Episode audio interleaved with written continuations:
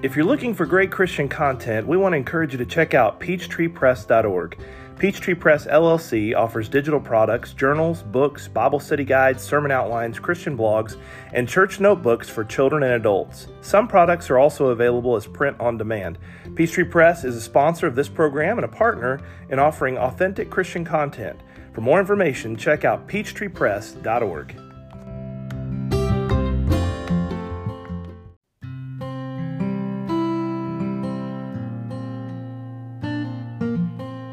Welcome back, rappers, to our fifth season of the Ray Reynolds Rap Podcast. If you haven't already done it, please click that subscribe button. Follow us for authentic and encouraging Christian content.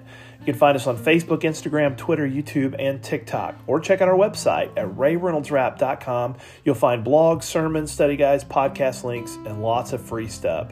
We hope that you enjoy today's broadcast. Uh, if you have your Bibles, I want to encourage you to open up to the book of Amos in the Old Testament. If you just go to the uh, break between the Old and New and turn left, it's not far there. Um, the book of Amos.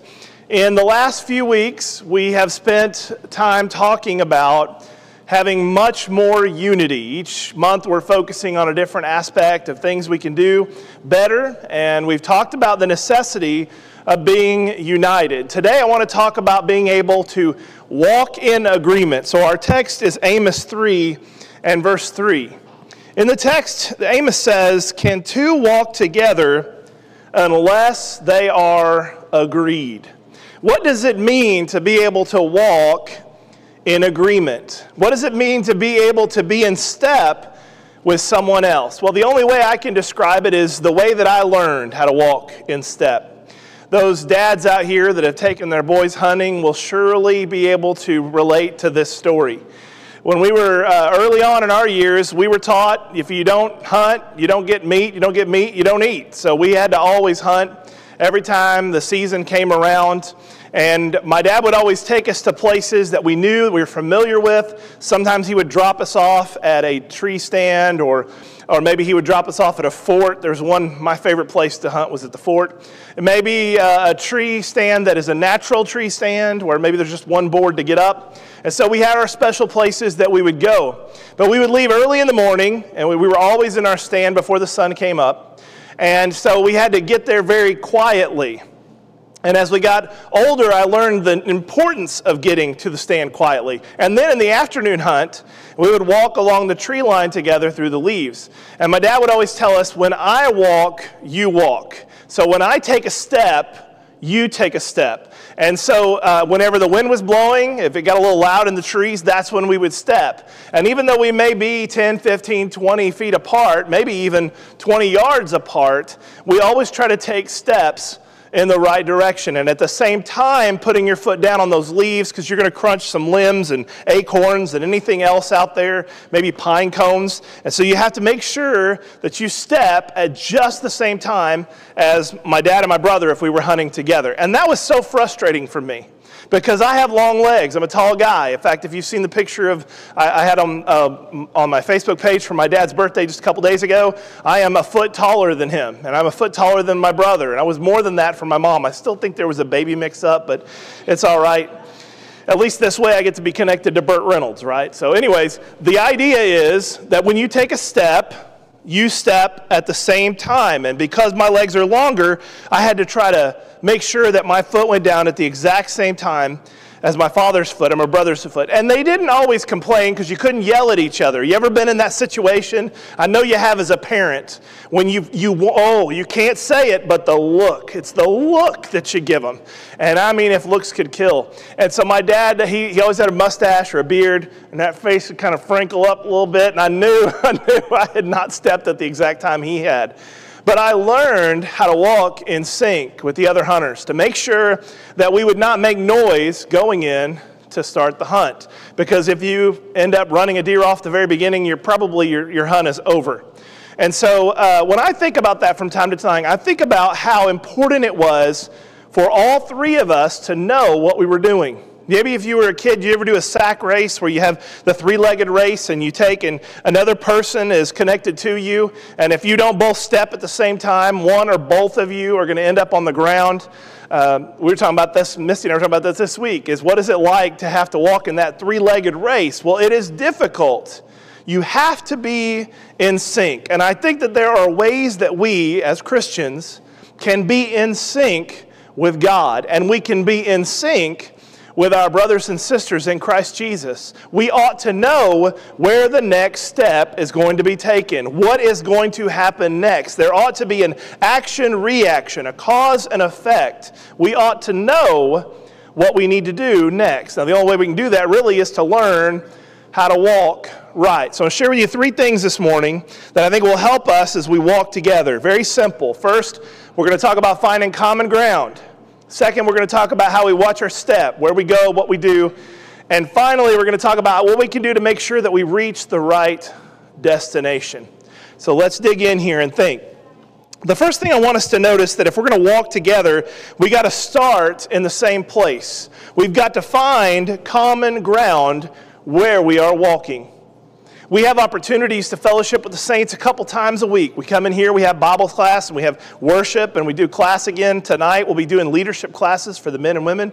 We also have Wednesday night Bible studies and Wednesday morning Bible studies. There are plenty of opportunities for us to get in sync with one another, to be able to make sure that we are literally on the same page. The question asked in Amos is how can we walk together unless we agree where we're headed, unless we agree on where to start? And I believe the best place for us to start as Christians is in Acts chapter 2.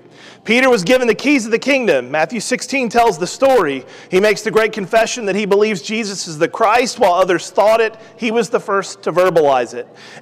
He makes that confession, Jesus says to him, I'm going to give you the keys to the kingdom. And when Peter gets the opportunity to preach on Pentecost in Acts 2, he is basically relaying the things Jesus has taught them for the last three and a half years. He is using prophecy, like, for instance, Joel 2's prophecy, to say, This is how you know that the church has come, the kingdom has come. And so, as we look through Acts 2, we see patterns. It's very clear that they had a pattern for worship, even from, we would say, the first Sunday. The first time they met together, they began to, to say, Jesus said we needed to do this, and Jesus said we needed to do that. Now, what it says in verse 42 is they continue steadfastly in the apostles' doctrine. That tells me they were in step with the apostles. And so, if they're in step with the apostles, they're making sure they're starting on common ground, and that is a foundation based upon the Word of God and the testimony of the witnesses that had seen and could declare that Jesus is the Christ. And so, as they begin to, to create these, uh, these forms, these patterns of worship, they set forth a pattern that will carry on through the rest of the book of Acts we see that they began to take bread and they break bread together, communion, based on the experience they had with Jesus in Matthew chapter 26. And Paul relays a little bit more of it in 1 Corinthians 11.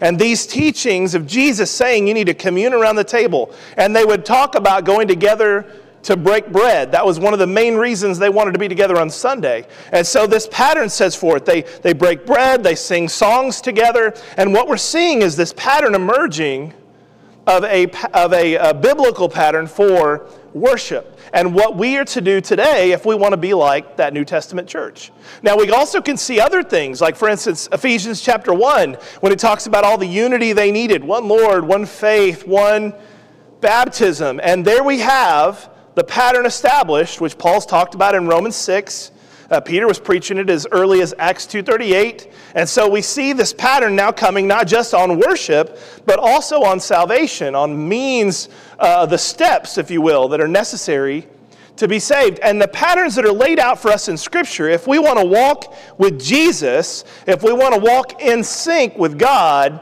we've got to see the pattern. We've got to look into the Word of God and say, what did the early church do? What can we do to be saved? What does the Bible say they did in order to be saved? And so that pattern emerges. We begin to read it, we begin to study it, and we say, with to the best of our ability, we're going to follow it. We can find common ground. Now, second part is we need to watch our step, watch where you're going. We had anticipated here over the next few weeks to go out into the trees. We have about three acres up here in, uh, on East Peachtree. And uh, we, we wanted to get out into the trees and look around. In fact, I usually go out and find if there's any trees that have fallen, try to move those as best as I can. And also just see if there's critters back there or if we have some messes we need to clean up. And uh, we missed our window apparently. You know, it was, it was winter for about a week. Um, week and a half. And now we're back to the warm weather somewhat again. And uh, I thought, well, we, and we even talked about going out this last weekend. So we're going to go out, we're going to, we're going to kind of look around and see what has happened through the winter. And uh, we got ready to go, and I was on Facebook, and I saw somebody post that they had had a, a, a cottonmouth in their yard. And I thought, no, this is not, it's not, it's too early for that, you know? And uh, so we got to talking about it, and, and one of the two of us decided it was probably not a good time to go out if there were snakes. So we didn't do it, but we will. We will. We're going to try to find some really good boots to get out there. But we think about where we're stepping. You don't want to step on a snake. You certainly don't want to upset a, a critter. I remember when I was younger, I had to feed uh, horses and, and bulls. That we had friends that would go out of town. They'd say, "Hey, would you go feed the animals?" And uh, I remember one time as a young kid, I thought, well, I just get in the pen and feed the bull. You know, I mean, I, we've been around bulls. I knew my grandpa's bulls, they were a little testy, but they didn't charge me. And so I thought, well, I'm going to get inside the gate and I'm going to put the food down and I'm going to, oh no, he's after me. You know? And so I jump up and get out. I crawl over that fence about a half a second before a horn hit me in the rear end. And I think about that frequently is that I, I, thought, I thought I could do a little bit better. I thought I could try a little harder. I thought that I could get in there and do something. But you've got to make sure you don't step somewhere where there's danger. You've got to make sure that where you're going is the right destination. We'll get to that in just a minute. When Jesus is talking to the Pharisees, I want you to notice a pattern that emerges also there with men who claimed to know the Bible but didn't practice it. They claimed to be these educated, godly men that knew the patterns of God, and yet they missed Jesus. With 333 prophecies, you can't tell me it was an accident. No doubt they saw the connections. They saw some of the things about Jesus' life, and they began to question what if he is the one? Well, we'll know if he runs the Romans out. That's what they really wanted. And so uh, many times Jesus will have to address the Pharisees, and he'll have to say, you know, if you have ears, you need to listen. He who has ears to hear, let him hear. It's one of Jesus' favorite phrases. In fact, every letter he writes in Revelation, he says it to the seven churches. And so we begin to say, okay, well, if I want to take the right steps, I started in the right place, pretty sure I'm getting to the right destination. But what about each step along the way? What can keep me from danger? Jesus would tell the Pharisees that they had missed the mark because they forgot that what God really wanted, Micah 6 and verse 8, is not the, the, the, sacrifices daily. It wasn't about those three feast days. Did he command it? Yes. Did he want it? Absolutely. But Jesus says you're missing the point. God desires mercy, not sacrifice, and the knowledge of God rather than burnt offerings. Now, why would Jesus say that to the religious elite of his day? Because their focus was on the pattern, their focus was on doing all the right things, but they did it with completely the wrong attitude. Their heart was not in the right place. And so, if we want to take the steps towards eternity and we want to take as many people with us as we can, we want to be united as a church, we want to be focused on the things that are important, passionate about the things that God wants us to be, then each step can either take us in the right direction or the wrong direction. And Micah says what God really wants is He wants us to know Him. He wants us to know God, wants us to know God and know more about the way and the will of God, which includes being merciful. Now, Jesus teaches us in the Sermon on the Mount that if we want mercy, we have to extend mercy. If we want to be able to receive something as part of the golden rule, Matthew 7 12, if we want something, then we have to be willing to give it first. So the psalmist says that we need to walk in the way of the Lord. The Lord, the Word of God, is a lamp unto our feet and a light unto our pathway. We find the right direction by using the right kinds of tools. If you've ever been out at night, and had to walk, usually now we'll use our phone. You know, we'll open our phone and turn the light on and walk around. Maybe you take a flashlight or two. There's nothing more frustrating than having the power go out and you find the flashlight, but the batteries are dead and you start thinking, how am I going to be able to see around the house. Well, the great thing God has done for us is in the world we live in, we never have to worry about where we're supposed to go or what we're supposed to do because He's left us the standard. He's given us, given us the basics of what we can do to live a godly life. And then for those of us who want to dig deeper, the more that we study, the more that we grow, the better equipped we are to be a light to the world. I think about sometimes Proverbs 3 and verses 5 through 6. I think about uh, what it means to really walk in the will of God, to be able to see the desires of God and say, I want to make that part of my walk. I want to go the places Jesus went. I want to say the things that Jesus did. I want to do the things that God would have me to do, and the pattern has already been set forth in front of me. We walk by faith and not by sight. Paul talks about in Galatians chapter 5 this different patterns between the works of the flesh and the fruit of the Spirit. And there's an obvious choice that as a Christian we ought to take. We choose the way of righteousness, we choose the way of good. And so we look at the qualities of the fruit of the Spirit and we say, that's what I want. But those, a lot of those qualities are very similar to other qualities that people that are non Christians could have.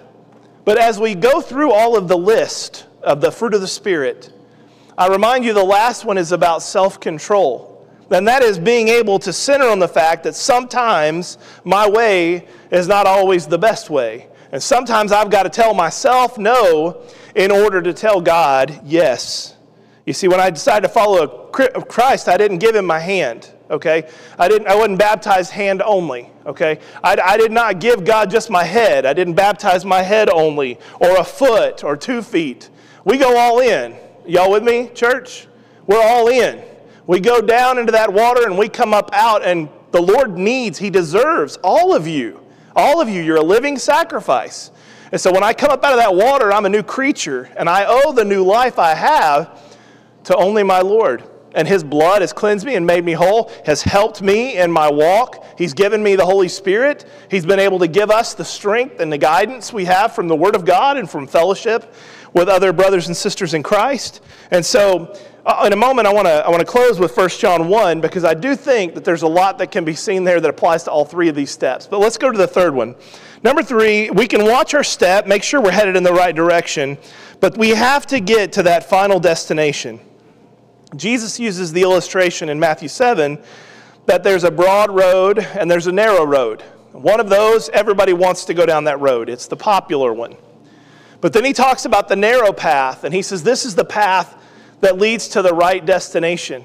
And some of us, we're on the right path. Some of us, we have taken the steps and we have done the things that God has required us to do. But that doesn't mean that it's going to be easy. In fact, it's going to be more difficult for us as Christians. We don't doubt God who put us on the path.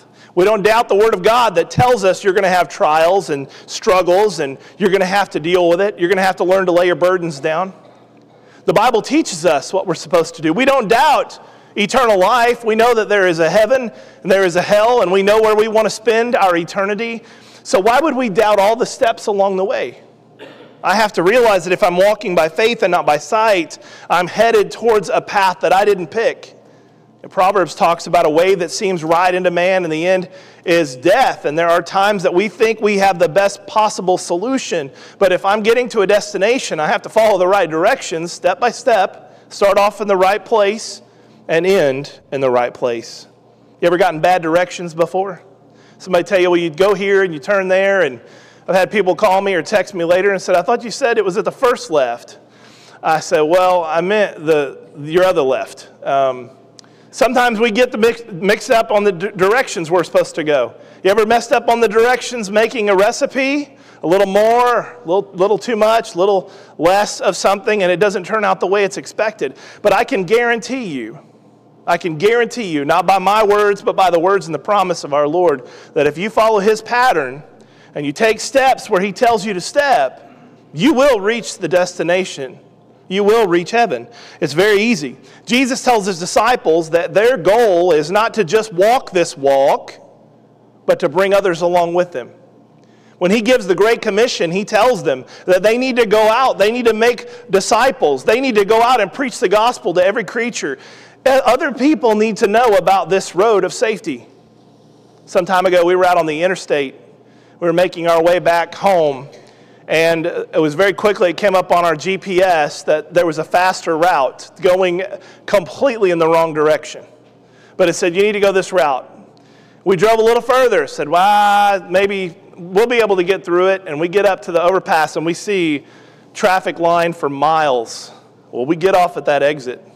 And it was much longer, but we made it faster. How's that possible? Because there were certain things in the way. There were certain things that were dangerous. And it, you can't go out and immediately put up signs and say, don't take this road. We've had a hazardous spill, or there's been some kind of a terrible accident, and they're having to deal with the scene. We don't always get those kinds of warnings ahead of time. When we talk about being a Christian, we already know of the dangers in this world because we've already lived it. And we made a decision that the life we were living, the things that we were doing, the way we were acting was not going to get us to the right destination. So we had to make a detour from what we wanted to talk about what we needed. And there are friends and family members in our own lives that are on the wrong road. They're taking the wrong steps. So Jesus says, I need you to be my disciples, and I need you to go out, and I need you to preach. I need you to tell people that there is a better way, and this way will get them ultimately to where they want to be. And that, of course, is heaven as example. Jesus told his disciples in John 14, he says in verse 6, I am the way, the truth, and the life. No one comes to the Father except through me. So the, the entrance you need the, the opportunity to get to the destination you want to go only comes through Christ Jesus. In Revelation 2 and verse 10, Jesus spoke to the church and said, Be faithful until death, and I will give you a crown of life. The steps are important to get to the right destination. And boy, when we read up Revelation 21, and we think about what it means to be in a place where there's no crying and no death and no sorrow we often envy people because of they've gotten out of this fight. They've stopped having to travel this road and they've, re- they've received their reward. A lot of good people that we know have passed away in the last few weeks. And it's so hard to lose people that we love, but ultimately we know if they're a child of God, we know where they're going to spend eternity. And we can tell that by the steps they took while they were here. We can tell by where they went, their feet went, what their mouth said, that they have been given full control. Give full control to God of yourself. So, what does it mean to walk in agreement? It means you got to start in the right place, find common ground, watch your step, and only then will you reach the right destination. Now, I want to close with 1 John chapter 1 and verses 5 through 7, because what John does is he puts all of this into a very interesting perspective when he begins to comparing the differences between light and dark and where we walk. He says, This is the message we have heard from him and declare to you that God is light and in him is no darkness at all. It says, If we say we have fellowship with him and we walk in darkness, we lie and don't practice the truth. But if we walk in the light as he is in the light, we have fellowship with one another, and the blood of Jesus Christ, his son, cleanses us from all sin. John says, I received a statement from the Lord. I have received the message from God. I watched Jesus come into this world. I watched him make certain decisions, and I watched him die on the cross. And John could say that because he was there. And he says, I've received this message that we've got to walk in those steps, and that means walking in the light. We cannot flirt with darkness, church. We can't live a life of wickedness and unrighteousness and expect to get to the final destination. But let me tell you this morning great news, and that is the blood of Jesus Christ can cleanse all sin. And so if you make the decision, I want to be a child of God, I want to get to heaven, I don't want to spend an eternity in hell. I want to go and spend my eternity with loved ones and with, with no sorrow and sadness or sickness or crying. I want to go to that place. Well, if we believe Jesus is the Son of God, we've already got ourselves on the right path. Jesus told his disciples they had to believe. If you don't believe, you'll die in your sins. And then as, the, as we begin to state that we believe Jesus is the Christ, we got we got to be willing to uh, do that with our whole life. So we say, I'm going to repent. I don't want to do the things I used to do. I want to change. I want to walk in the light. I don't want to be in the darkness anymore. And based upon our belief and our repentance and our confession, we then decide to be baptized into Christ and have all our sins washed away. And it is by the cleansing of the blood We go back to Romans 6 for just a moment. By the cleansing of the blood and the joining in the death and the burial and the resurrection of Jesus, only then can we raise up to walk that new life. And if you haven't taken those steps, I, I, hate to tell you, but that destination is not where you're going to spend eternity. We have to do what God has commanded us to do. It's not what Ray Reynolds says, it's what the Bible teaches concerning salvation. So if you need to do that this morning, we want to encourage you to put on Christ in baptism and leave here today knowing where you will spend eternity, that you're in the right direction. And if you have stumbled, and some of us do, and you have taken the wrong steps, rather than running back to the start, the great thing is God meets you where you are. That all you have to do is confess. Confess sin and say, I don't want to do this anymore. I want to get back where I started. And God will meet you right where you are as He ran to meet the prodigal son. Remember the father on the road. So today, if you need to repent of something and we can help you, if you need prayer and we can help you in some way, let's walk together through it.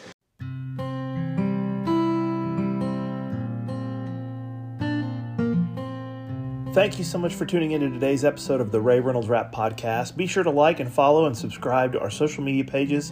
You can find channels and links on our Facebook, Instagram, Twitter, YouTube, and TikTok pages. Check out our website at rayreynoldsrap.com. Also, if you'd like to contribute to the show, if you want to send some prayer requests or suggestions about upcoming content, please email us at rayreynoldsrap at gmail.com. Hope you have a wonderful day as you seek to maintain an authentic life in Christ Jesus. To help you in your study of the Bible, we want to send you this Bible correspondence course. This course is non denominational, it's based on the Bible, it's conducted by mail, and it's free. To receive this course, write to Getting to Know Your Bible, P.O. Box 314, Summerdale, Alabama 36580, or call toll free 1 877 711 5214.